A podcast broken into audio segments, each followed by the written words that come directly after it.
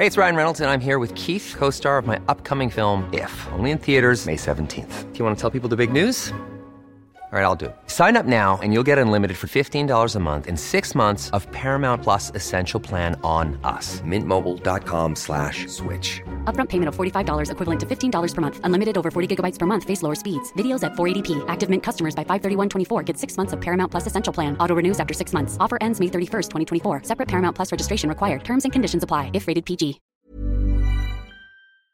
Hello, ako po si Dr. DJ Bandoy, Genomic Data Scientist at PhD candidate ng University of California, Davis at host ng Teka Teka segment na COVID Corner, ang inyong explainer sa latest developments sa COVID-19. In this episode, magbibigay tayo ng mga tips to convince your friends and loved ones to get vaccinated.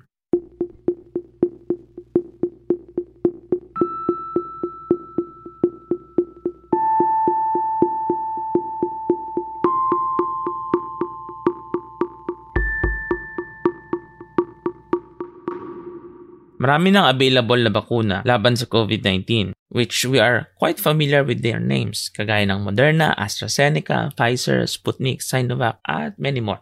And we welcome all of this. So kalain nyo, sa napakaiksing panahon, in record time ay nakagawa ang mga scientists ng vaccine para sa isang bagong virus.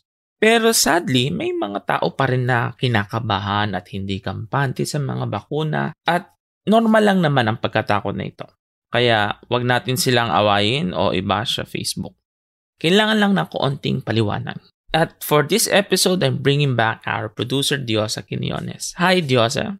Hi Doc DJ, glad to be here. Salamat din. Alright. So kunwari, let's put into a scenario na si Diosa ay isang hesitant magpabakuna. Sasabihin niya ang kanyang dahilan tapos susubukan natin siyang i-convince. DJ, hindi naman sa ayaw ko magpabakuna. Gusto ko lang hintayin muna na marami mabakunahan para alam kong safe. At saka ako iisipin kung magpapabakuna ako. Gets ko naman, Diyos. Alam kong nag-aalala ka. Kung tutuusin, eh marami na ang nabakunahan. Sa US ay more than 100 million na ang fully vaccinated. Kung ito ay talagang hindi effective at meron siyang mga side effects ay malalaman na natin by this time. Patuloy din ang monitoring at so far ay safe naman at mas makakatulog tayo ng mahimbing knowing na less risk to get severe COVID-19. Getting vaccinated sooner can protect you from this risk. Pero DJ, ano itong mga balita tungkol sa blood clots at iba pang side effects tungkol sa pagkakalagnat o allergic reactions? What if yun pa ang makasama sa akin? Wala namang gamot o bakuna na walang side effects. Nung ako ay nagpabakuna ay may kaunting pagkapagod at soreness ng muscle. Pero compared sa COVID-19 mismo, itong side effects sa short-lived lang at hindi mo na kailangan pumunta sa ospital.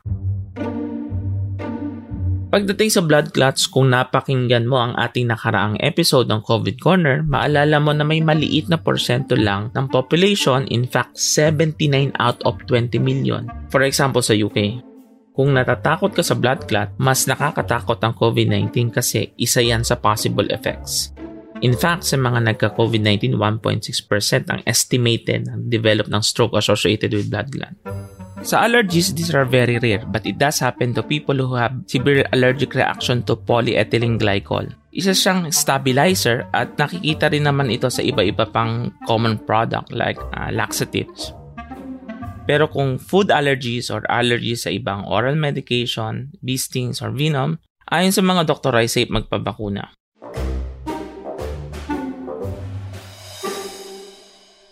Okay, pero DJ, bakit ganon? Kahit na nabakunahan ka, kailangan mo pa rin magsuot ng mask at face shield. At hindi naman daw guarantee na never ka magkaka-COVID. Ang vaccine na hindi guarantee na hindi ka na magkakaroon ng COVID tulad ng flu vaccine na hindi guarantee na never kang sisipunin. Pero ang magagaranti ng bakuna ay hindi ka na magkakaroon ng severe COVID-19. Meaning hindi mo na kailangang gumastos ng sobrang lakas sa hospital, hindi na kailangang i-intubate.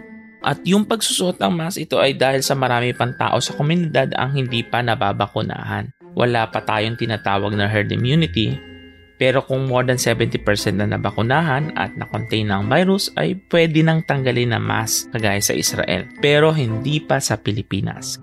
Kailangan nating tandaan na kapag tayo ay nagpabakuna, hindi lang sarili natin ang ating tinutulungan, tinutulungan din natin ang mga doktor na mahigit ng isang taon na nakikipaglaban sa sakit, ang ating mga kabarangay, nagkaroon na rin ng ilang outbreak, at ang ating mga pamilya sa loob mismo na ating tahanan. Again, ang virus ay parang parasite. Kailangan niya ng living host para makasurvive.